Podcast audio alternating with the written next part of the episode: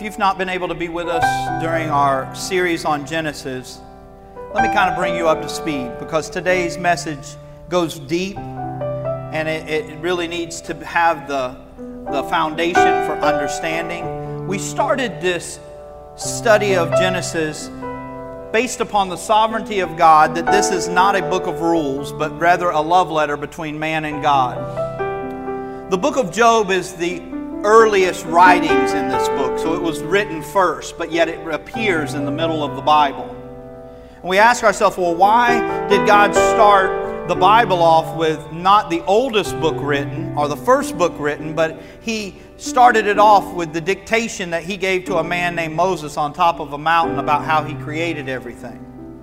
And we studied and we learned very quickly that God did not intend Genesis chapter 1, 2, and 3 to be about science. He didn't give us enough detail for it to be about science. He didn't tell us that I collided two molecules of hydrogen into one molecule of oxygen and I created water. He just simply said, I created water. What he wanted you to know through the acts of his creation is that God has a theme.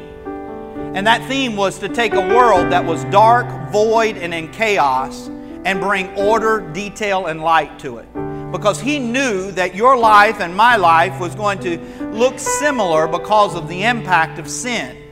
Our lives in moments of failure were going to look very dark and chaotic. I know mine did at least. And he was giving me his reference, his resume to say, David, when you come to the point where you are in chaos, darkness, and void of purpose, I want you to remember that I gave you my, re, my uh, references in Genesis chapter 1 that said you can go ask the first six days of creation and you'll find out over and over and over again I can bring order to the chaos, I can bring light to the darkness, and I can bring detail to the void. And then we talked about the fall, and I brought an apple for everybody here. If you missed that Sunday, you missed your apple. I only got one today. Because even though it probably wasn't an apple tree, it was a tree. And the temptation by the serpent was to get our eyes off of God, and he tempted Adam and Eve with the very things that they had already. The Bible says that when he asked Eve, What did God really say? It was at that point I wish the Bible would have read. Adam stepped up and said, God didn't talk to her, he talked to me. And I had to convey what God said to her. So why don't you direct the rest of your questions to me? But we found out that that was not the case. And they fell prey to temptation because the fruit, the Bible says, was desirable to the eye. Now, this is all introduction, but ladies, this is a little rough part. We found out how valuable our culture thinks about beauty. $64.5 billion is spent annually on just the stuff that goes on your face. Not surgeries, I'm talking about your eyes, lips, and cheek. $64.5 billion. Don't stop, there's nothing wrong with makeup. It's when you are looking in that mirror thinking that you're going to affirm the purposes and the beauty of God in your life that we run into trouble. Because if you, even without your makeup on your worst day, if you'll listen to the voice of God, he'll find, you'll find out He still thinks you're beautiful.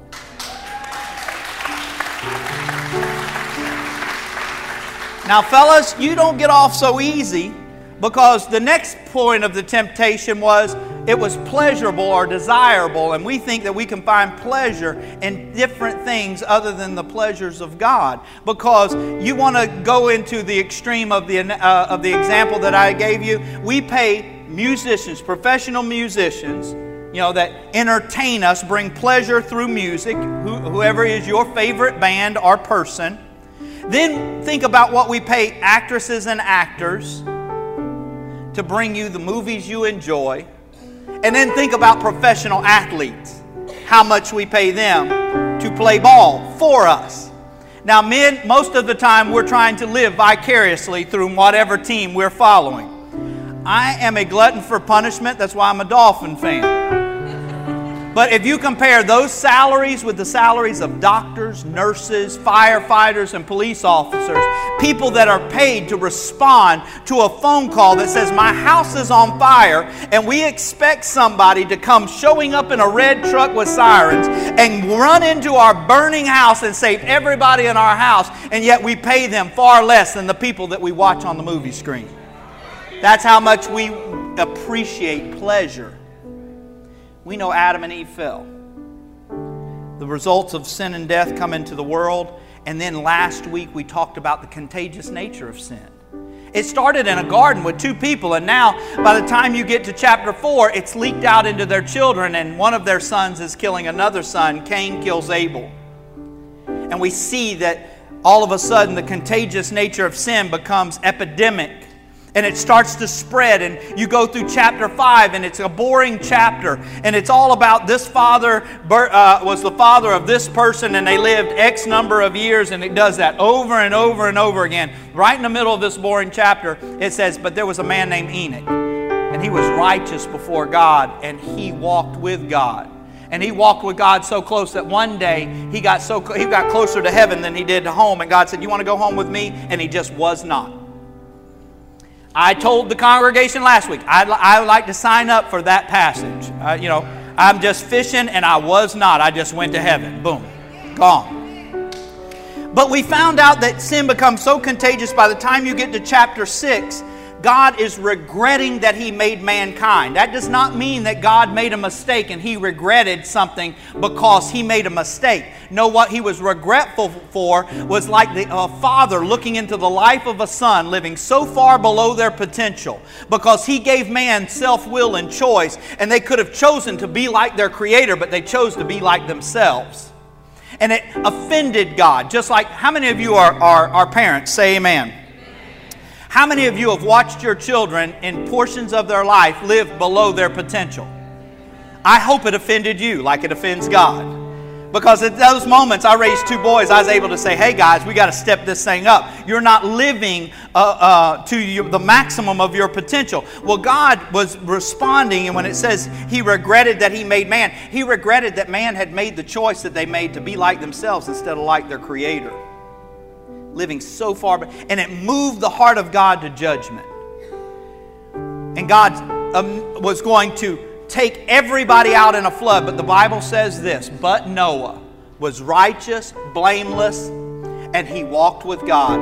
And God said, because of not, he didn't measure how wicked the world was, he measured the righteousness of one man and said, He's enough for me to rescue them all. Because had it not been for his righteousness, you and I wouldn't be here. So, can somebody say amen for the righteousness of good people? Amen? Well, today we're going to talk about the flood, the judgment, because that is so misunderstood many times. And we're going to preach Genesis chapter 6, 7, 8, and 9. And so, for the time's sake, we're not going to read all four chapters. So, would you bow your heads and let's pray?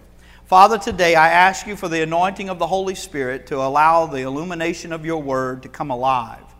And that, Father, that we could understand the passage which seems so harsh and judgment to be so sure. I ask that, Father, we see the hand of mercy over and over again through a covenant making God. And I give you the praise, honor, and glory in Jesus' name. And everybody said, one of the principles in this story of the flood of Noah, and I'm going to take you past your, your Sunday school lesson. You think you know the story, but I'm going to probably give you some information today that you're going to want to tuck away. The first part of information have you ever noticed how God requires this thing called participation? That He wants you to be a part of the things that He's doing to such a degree that He almost mandates you to participate in it.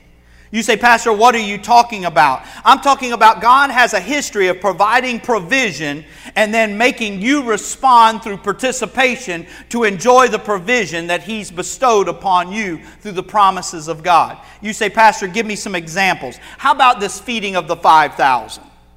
Okay? That's 5,000 men, not counting the women and children. The estimated total crowd was somewhere between 10 and 12,000 people. And that God's, uh, uh, Jesus' movement of compassion was because they had listened to him teach all day without eating. And he was fearful that if they tried to travel in that physical condition, that they would faint on the way home. Now, God is a supernatural God that can do anything. So he could have stood up and instead of breaking bread and fish, he could have stood up and simply uh, cured the issue with one simple prayer. All he had to do was look up towards heaven and say, Father, make sure each and every person that has been faithful to staying with me all day makes it home. So, why didn't he do that? Because he wanted not only them to understand the provision of God, but to experience the provision of God. It's one thing for me to preach about victory as being a Christian, it's another thing for you to live in victory and experience victory. It's one thing when it's a theory somebody's read in a, in a Sunday school lesson or read in a passage of the Bible. It's another thing. It takes on a whole new life when you experience it. So he said, Well, what do we have? He said, the disciples go in and survey the crowd. He said, Well, we got one boy with a bag lunch. He says, Okay, what's that mean? Bring it to me and I'll do something with it. The boy gives up his bag lunch. He breaks bread and fish. He prays and blesses it, passes it out to the entire crowd, and they collect scraps after everybody was filled, baskets full. But he didn't eat for the first person. He didn't put the first piece of bread or fish in somebody's mouth. He put it in their hand and said, Good luck. You eat it, you'll be strong enough to get home. You don't, you're on your own. God bless. You say, Well, Pastor, that seems to be one example and it seems to be extreme. How about the crippled guy he healed? You remember that awkward conversation? Hey, do you want your legs back? What, what, kind of question is that? Of course, I want my legs back. Okay, it's going to change everything about you. I'm going to do what you can't do for your legs, but when I do it, I want you to clean up your mess. Remember, pick up your bed and go home. You can't live here anymore. Get your mess up. You can't do that now, but when I heal you, you can. Did you ever notice that in every miracle of Christ, He never does anything that they could do for themselves? But yet we want to pray that way. God, do it all, be all, and I'll just enjoy the benefits of you being God. And God says, No, I'm going to I'm to do something different because if God wanted to judge the earth, he didn't have to cause a flood. He could have just said, you know what? At 6 o'clock tomorrow evening, I'm going to cause everybody's heart to stop except one man. And you know what? At 6 o'clock the next evening, everybody would have fell over dead. So, why the purpose of the flood? It was symbolic of a baptism and a cleansing that was going to come through an analogy of the Old Testament that was going to bring us to a knowledge of a New Testament experience that says, I can be bought with the blood of Jesus Christ, and the flood of that crimson blood can flow over my life and do away and wash away every sin that I've ever committed in my past, and even give me mercy during the sins that I will commit in my future. But there, God is showing Himself himself mighty through the analogy of an Old Testament flood. You say, Pastor, what does, are you sure? Listen to what the book says. For Christ also suffered once for sins, the righteousness for the unrighteous, that he might bring to us bring, to, uh, bring us to God, being put to death in the flesh, made alive in spirit, in which we went and proclaimed to the spirits in prison, because they formerly did not obey, when God's patience waited in the days of Noah while the ark was being prepared. I'm going to read that again. But when God waited, uh, because, uh, now I've lost my place. That very rarely happens in which they proclaimed to obey, that the former did not obey when God's patience waited in the days of Noah while the ark was being prepared, in which a few, that is, eight persons, were brought to safety through water baptism which corresponds to this now saves you, not as a removal of dirt from the body, but as the appeal to God for a good conscience through the resurrection of Jesus Christ, who has gone into heaven and is at the right hand of God with angels, authorities, and the power being subject unto him. That is telling us that this flood was about an image that God was creating through judgment that was going to allow you to understand that at the moment that you deserve judgment, mercy was given to you, and the same power of a water to wash away the iniquity of the hearts of men thinking continually evil, all of a sudden the blood of Jesus is going to secure you for eternity. Can somebody say amen? You say, well, Pastor, what does that mean? Because at this very moment, God starts to speak to Noah in the moments prior to judgment through the conversations of covenant. And listen how he talks. See, God never told Noah, build me an ark. Did you know that? He said, build yourself an ark. Listen to what the scripture says Make yourself an ark of gopher wood, make rooms in the ark, and cover it inside and out with pitch. God didn't say, Hey, make me an ark. God doesn't need an ark, He's not the one going to be in the water. But there's going to be moments where you need an ark and you need a vehicle of mercy. Now, we know that vehicle of mercy in today's time is the cross of Calvary. Somebody say, Amen but it was a symbol of the Old Testament being an ark of mercy that is going to prevent you from moments of judgment. A lot of people in this moment ask me, Pastor, why was God so harsh and why did he kill everybody? He waited patiently for a hundred years for one man to preach over and over and built an ark for anybody that wanted to get in. Only eight got in. You say, Pastor, he drowned everybody. I, I, I, I, beg to differ that people that decided not to get on a boat died of their own choice, and everybody but eight people decided to get on the boat. Amen. But I want to talk because for us to understand the rest of the story, you got to understand covenant. I've asked JJ to run to my office and get a coat, one of my spare. Will you come up here and, and let's just, you can sit right here, JJ, for the time being. And I'm going to explain what covenant is all about. See, covenant is about responsibilities and obligations between two people. And sometimes we only want to know what God's responsibility and obligations are. You are not God is not in covenant with himself. He's in covenant with you, and that makes you personally responsible and obligated to uh, uphold your end of the bargain. See, Covenant is like a contract between two people, or God and someone, or God and something. Covenant states the terms of expectation, a chosen relationship where two parties make promises associated with both blessings and curses. Look at your neighbor and tell him, blessings and curses. Because both parties have responsibilities and obligations. So, JJ, I'm going to make you today the warrior, the most fiercest warrior in all of the land. You have the baddest group of men around you in the world. You are the elite of the elite. You are special forces on steroids. And I am a humble farmer. That's all. But you and I have responsibilities, and we're going to come together and we are going to agree together to go into covenant with one another.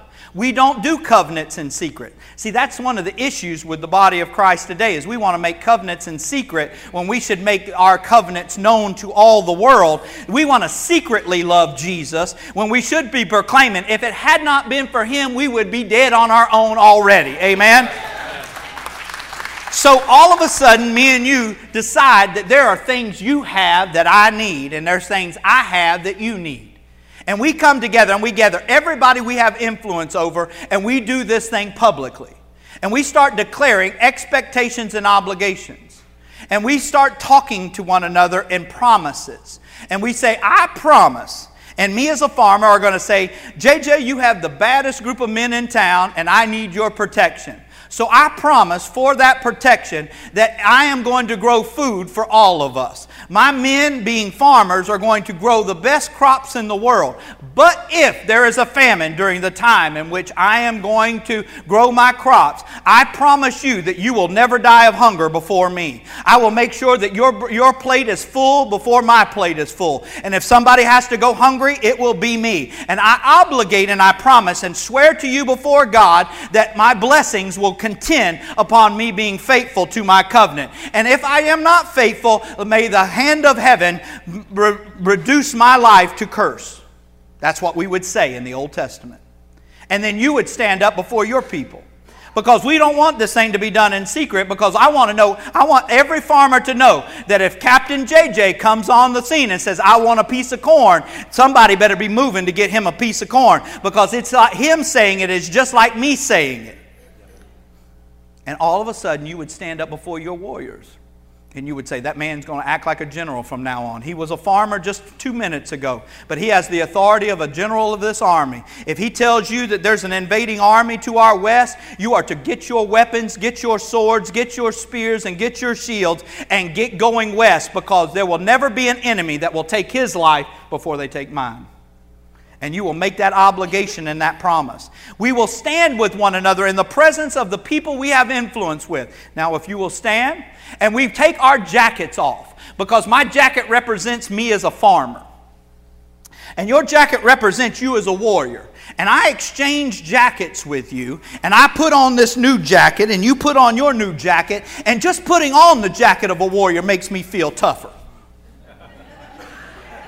And you are obligated. Now, at this moment, friends, we stop right here in our relationship with Jesus, but it has to take one more step. If there's ever an invading army and I come to you and say, man, they're over here to the west, and you take your, your group and you retreat without, in cowardness and, and, and in fear, and you let me die before you, the world at that moment destroys your reputation as a man faithful to his covenant, and you now have to live under the obligation of being a man that was unfaithful to your words, and I the same in times of, of famine. Thank you. Can somebody give him a hand this morning for his participation? Thank you. You take that. So, what in the world does this mean? See, for the next part of this story, God is speaking through language of covenant. That means two people have chosen to enter into an agreement together, and we have to find out what our obligations and responsibilities are. Because all of a sudden, God says, I need you to make me or make for yourself a boat called an ark, and here are the specifications. Make yourself an ark of gopher wood, make rooms in the ark, cover it inside and out with pitch. Somebody say, inside and out with pitch. This is how you are to make it. The length of the ark, 300 cubits, its breadth, 50 cubits, and its height, 30 cubits. Make a roof for the ark and finish it to a cubit above, and set the door of the ark on its side. Make a lower and second and third deck. God says, I want you to make a boat three stories high and about 300 plus feet long. It looks like a square with round edges. And what God is saying is, I'm not making this boat for you to sail. I'm making this boat for you to survive. I don't need it to get from point A to point B by a sail. I just need it to float. But He gives him specific instructions about how to build it. And your obligado is saying, I'm providing you the natural resources. I didn't make you make me a gopher tree. I took care of that for you. I created everything the pitch, the wood, the trees. Your obligation is manpower, your obligation is obedience, and your obligation is faith. And now the currency of covenant will always root itself in the fertile grounds of faith the faith of Abraham, Isaac, and Jacob, the faith of, of, of Noah right here. He is having to do something for a hundred years, hoping that God is faithful to his word because he's never seen it rain. And all of a sudden now he's having to build something, a boat where there's no water in sight. And God gave him specific blueprints to do it. What if he would have changed? What if it had said, Now, God, here's where a lot of people get messed up. You're going to hit a little bumpy space right here. If you're new here, this is called turbulence. because right here, we think good intentions should take over. What if it only worked for 25 years? And at year 23 said, I'm going to shorten God's plan. I'm not going to build it three stories. I'm only going to build it a story and a half. I'm not going to do the whole thing about pitching it inside and out. I'm just going to pitch it on the inside. Well, first of all, it wouldn't have had enough room for the animals, and the animals that were there would have probably crushed the eight people inside of it. It would have smelled horrifically, and it probably would have sank during the storm. And then we would have blamed God, saying that if there had been a survivor, we'd have said, We did it, and God didn't come through because we died. My family died because, no, you died because you char- tried to change the plans of God. And that's why what's so dangerous about our culture today. This book here is the plans that God gives you for the remedy, for the vehicle of mercy. And when we start taking stuff out of this book saying, I'm not building it 300 feet long, I'm only going to build it 150 feet because I don't want, God knows my heart. I've given Him 25 years, but you need 75 more to build it the way He did because if you go through and go all the way to 100 years and build it three stories high and with a door on the side, that door gets closed by the hand of God but does never get opened by the hand of God you'll find out that God is faithful and they survived. You know, all that stuff that we thought, oh, that doesn't mean that anymore, Pastor. Here, well, that, that's for old times. This is new times. Just pitch it on the inside. That's enough. Yeah, it's enough to spring leaks halfway through the storm. it's enough for you to start bailing water. Well, God, I, I don't want to bail water. I thought you were my God, and I've never seen the righteous forsaken nor a seed begging bread. You may have only done half your obligations. And you're complaining about bailing water, and he's saying if you'd have just pitched it on the inside and the out, you wouldn't have a bucket in your hand. Thank God that he's merciful. Can somebody say amen? So all of a sudden, here is this God giving divine instructions on how to build an ark. And all Noah has to do is be obedient. He has to be faithful and have faith to believe that God's word is going to be true. And then he is going to have to supply manpower. You know, God didn't drive the first nail, He never held the first hammer. God could have just supplied a miracle. That's what's so ironic. Some people say, Well, Pastor, wonder why I couldn't have lived in Bible days. You'd have killed us all. because the modern church would have just gathered in a circle and said, Heavenly Father, there's a forest full of gopher wood, and you want us to use gopher wood? Send your angels to build a boat. No, He wants you to build the boat to find out that your participation in something miraculous could stay the hand of judgment of God. And so, you doing what you are wanting somebody else to do for you is important to you getting to your destiny. And this is one of my favorite parts of all the Bible. It's found in Genesis chapter 7, verse 5. And Noah did all that God commanded him. And the moment that he did it all, God was obligated to covenant for the survival of mankind. He said, the rains may come 40 days and 40 nights, and they're not going to recede for another year plus. But you know this you have fulfilled your obligations of faith, obedience, and manpower. I will supply the, the life giving substance that you ain't going to kill yourself or, kill, or be killed by the animals in that boat. And that is a miracle all in its own. If you ever lived with family, say amen and you got one dude with three kids and their wives and a house full of pets.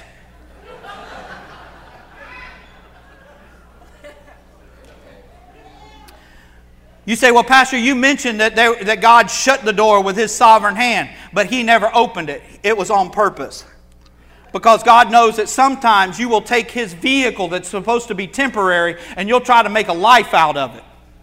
Some of you have walked through some crisis moments in your life and you have held on to that as an identity. God wants you to tear that thing apart and get a new identity in Christ. He wants you to know that He provided you the mercy to get through the points of that you deserve judgment, but there was consequences to your decisions of sin. But now there's an opportunity for a brand new day. See, the Bible tells us that Noah had to tear his way out of the ark. Listen to chapter 8, verse 13. In the 600 year and uh, of the 601st year, in the first month, the first day of the month, the waters were dried from the earth, and Noah removed the covering of the ark and looked, and behold, the face of the ground was dry. What I see in that passage is a man that says, I have lived with my kids long enough. I'm sick and tired of these animals. They smell. And I, if I had the choice, I may pick the pets instead of the, the kids. So I'm going to get my hammer and tear the roof off of this thing and look outside so I can find out is there enough dry ground for us to beat our way out of this thing? Because God knew if they didn't tear holes in the ark, they would try to live in it. But how can you multiply and replenish the earth if you live inside of a little boat?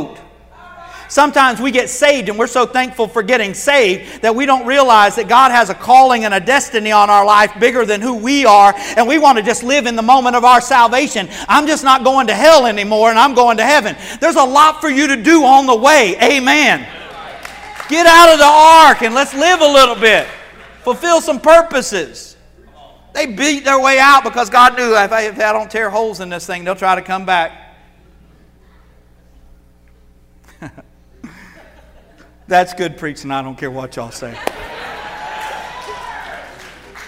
Noah comes out of the ark and does something for the first time in recorded history. At least for the Bible. He builds an altar. Another covenant relationship moment that covenant men living by faith and obedience will always provide for themselves a place to worship an Almighty God. All of a sudden, they're getting out of the ark, and he's tearing a hole in the ark, and him and his kids are getting out on dry ground. And he's thinking, man, they're going to build their house over there. I want them close, but I don't want them with me. They're going to build their house next door, and I'm going to build my house here. And we could have never gotten here without this boat. And we better stop before we build the first house. We better stop and build an altar and, and start worshiping the King of Kings and the Lord of Lords and the God of all creation and declare that without Him we could have never gotten here. So before we go thinking of ourselves, let's think of the one that got us to this moment. And let's build an altar of fellowship between God and man. And the moment that worship starts to uh, be echoed from the mouths and the hearts of man to the ears and hearts of God, He starts to talk back. And He starts to make covenant again now with man and with the earth. You can play something for me, Amy, or remind me to quit.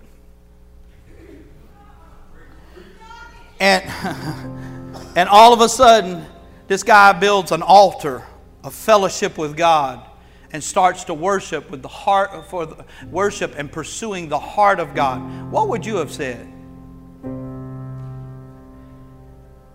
I know if it was me, I'd have said, God, thank you Thank you for providing me a moment to be obedient and to participate in your sovereign glory, to reveal your glory to the earth. Thank you for the call that's on my life to replenish the earth. But before I go to replenishing and thanking you for what I'm going to have in the future, let me thank you for what I got right now. Let me thank you for, on behalf of David Pleasant, for David Logan Pleasant and his wife Aaliyah that is going to, that got in the ark with me too, because they're going to also be the ones being used by you to multiply and replenish the earth. Thank you for their safety. Thank you for Joshua and Melissa, that they are also safe. And we lived together without killing each other. And we, we had pets together and we enjoyed fellowship together. And we rode on that boat together, and not one single animal rolled over on anybody. There wasn't any uh, accidents, there wasn't anything that was happening. And God, I want you to know I can't be thankful for my tomorrows until I thank you for my today, because without you, I could have never got to here. I could have been like everybody else, treading water as long as I could to succumb to the judgment that I deserved, but your vehicle of mercy rescued me. And the Bible says this, and it went up. Will you guys put that up on? hopefully, I can get close enough to read it. And when the Lord smelled the pleasing aroma, the Lord said in his heart, I will never again curse the ground because of man. For the intention of man's heart is evil from his youth. Neither will I ever again strike down every living creature as I have done. While the earth remains, seed time and harvest, cold and heat, summer and winter, day and night shall not cease. All of a sudden, he's saying, because of the acts of the righteousness of one man and his faithfulness and his obedience and his covenant relationship with me, I am now establishing a new covenant based upon his worship that says, I will not ever again do this to the earth.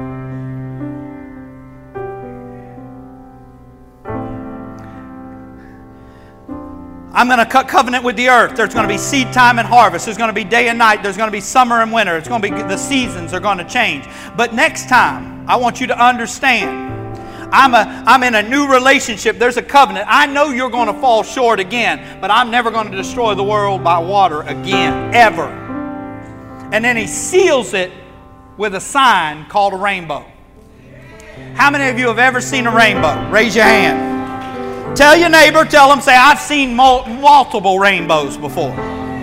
I've seen them because God wanted them to know it's going to rain again, but I don't want you to be fearful that I'm flooding the earth again. There's a sign that after the rain, when the sun peaks out, it's still going to accumulate the residue of the rain inside the clouds, and it is going to produce a beautiful sign to you that says, I am mindful of my covenant and I will not forget.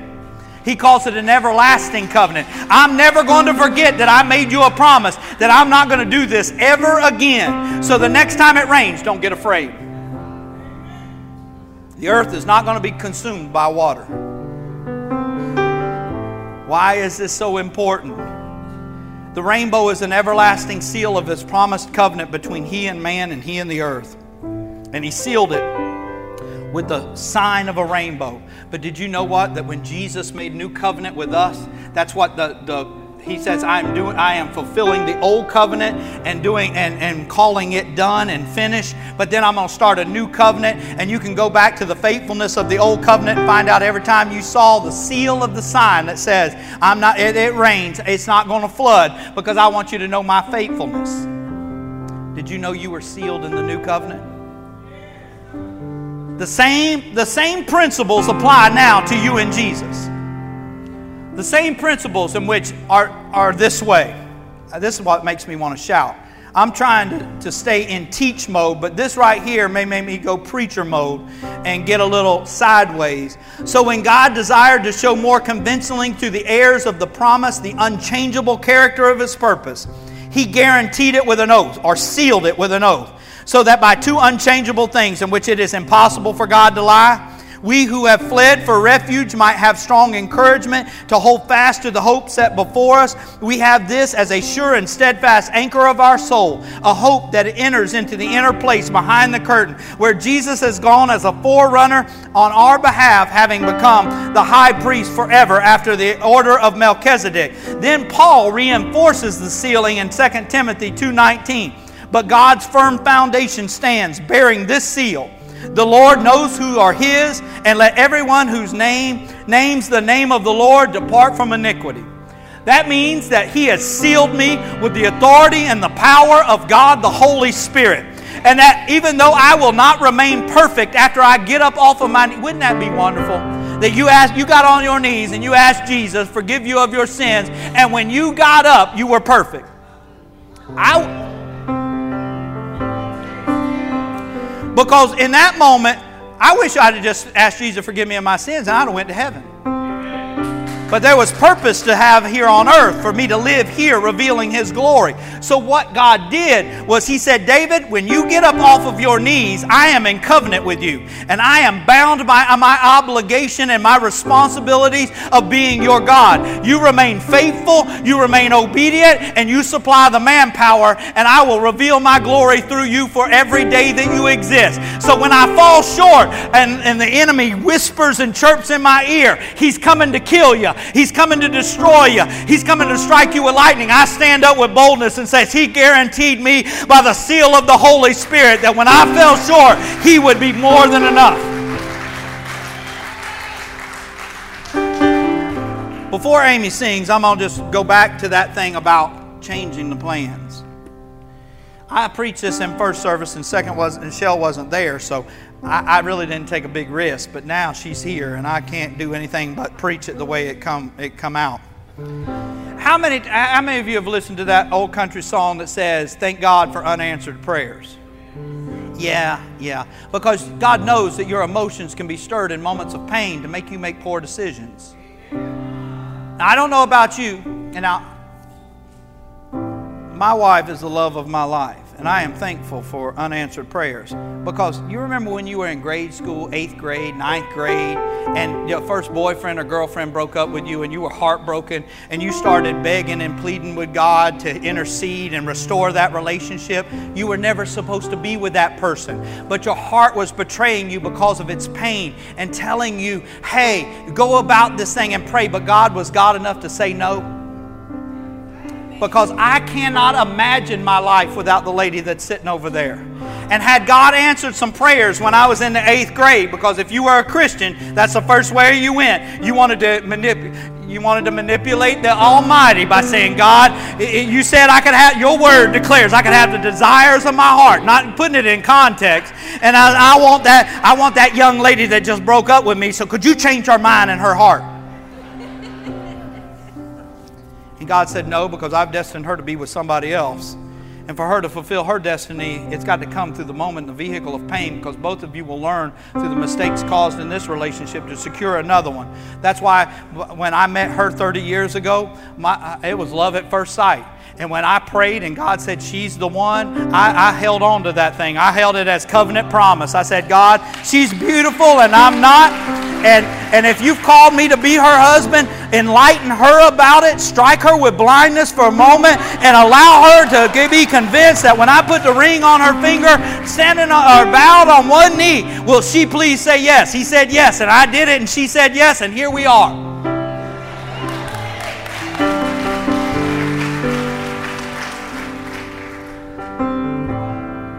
But let me get serious with you for a moment.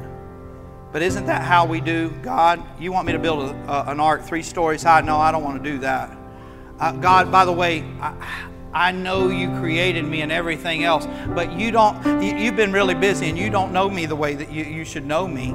And so I, I, why don't you do my will instead of your will? And, and, and will you listen to me? It's as crazy as Noah saying, no, I don't want to build the boat 300 cubits. I want to build it 150 cubits. I don't want to build it three stories. I want to build it a story and a half. I think it's enough just to pitch it on the inside. I don't need to pitch it on the inside and outside. See how crazy that sounds? Because you know what Noah would have done if God would have, if he would have started negotiating negotiating with God like that, God would have let him do it. He wouldn't have made him do it. He had self will, remember? But Noah had to be willing to reap the consequences of that change. We've been blaming God for falling short on His covenant, but I'm here to assure you it's not Him. It may be you, and it may be me. Because if you build the boat the way He tells you to build the boat and you put the pitch on the inside and out and you build it to His specifications, He's guaranteed life. That's the story. Why is this story that seems to be filled with so much judgment in this document of a love letter we call the Bible? It's because God wanted to establish a principle that would be carried throughout the entire rest of the Bible called a covenant relationship that both parties have responsibilities and obligations. Yes, he seals us. But did you see our responsibility in 2 Timothy? Turn from iniquity. Run from it. We now have a name that's, that we didn't deserve, but we're His, and we should act like we're somebody. That's what my mom used to say all the time. She'd, we'd be going into uh, somebody, a guest house, and, and she'd say, Remember your manners and act like you're somebody.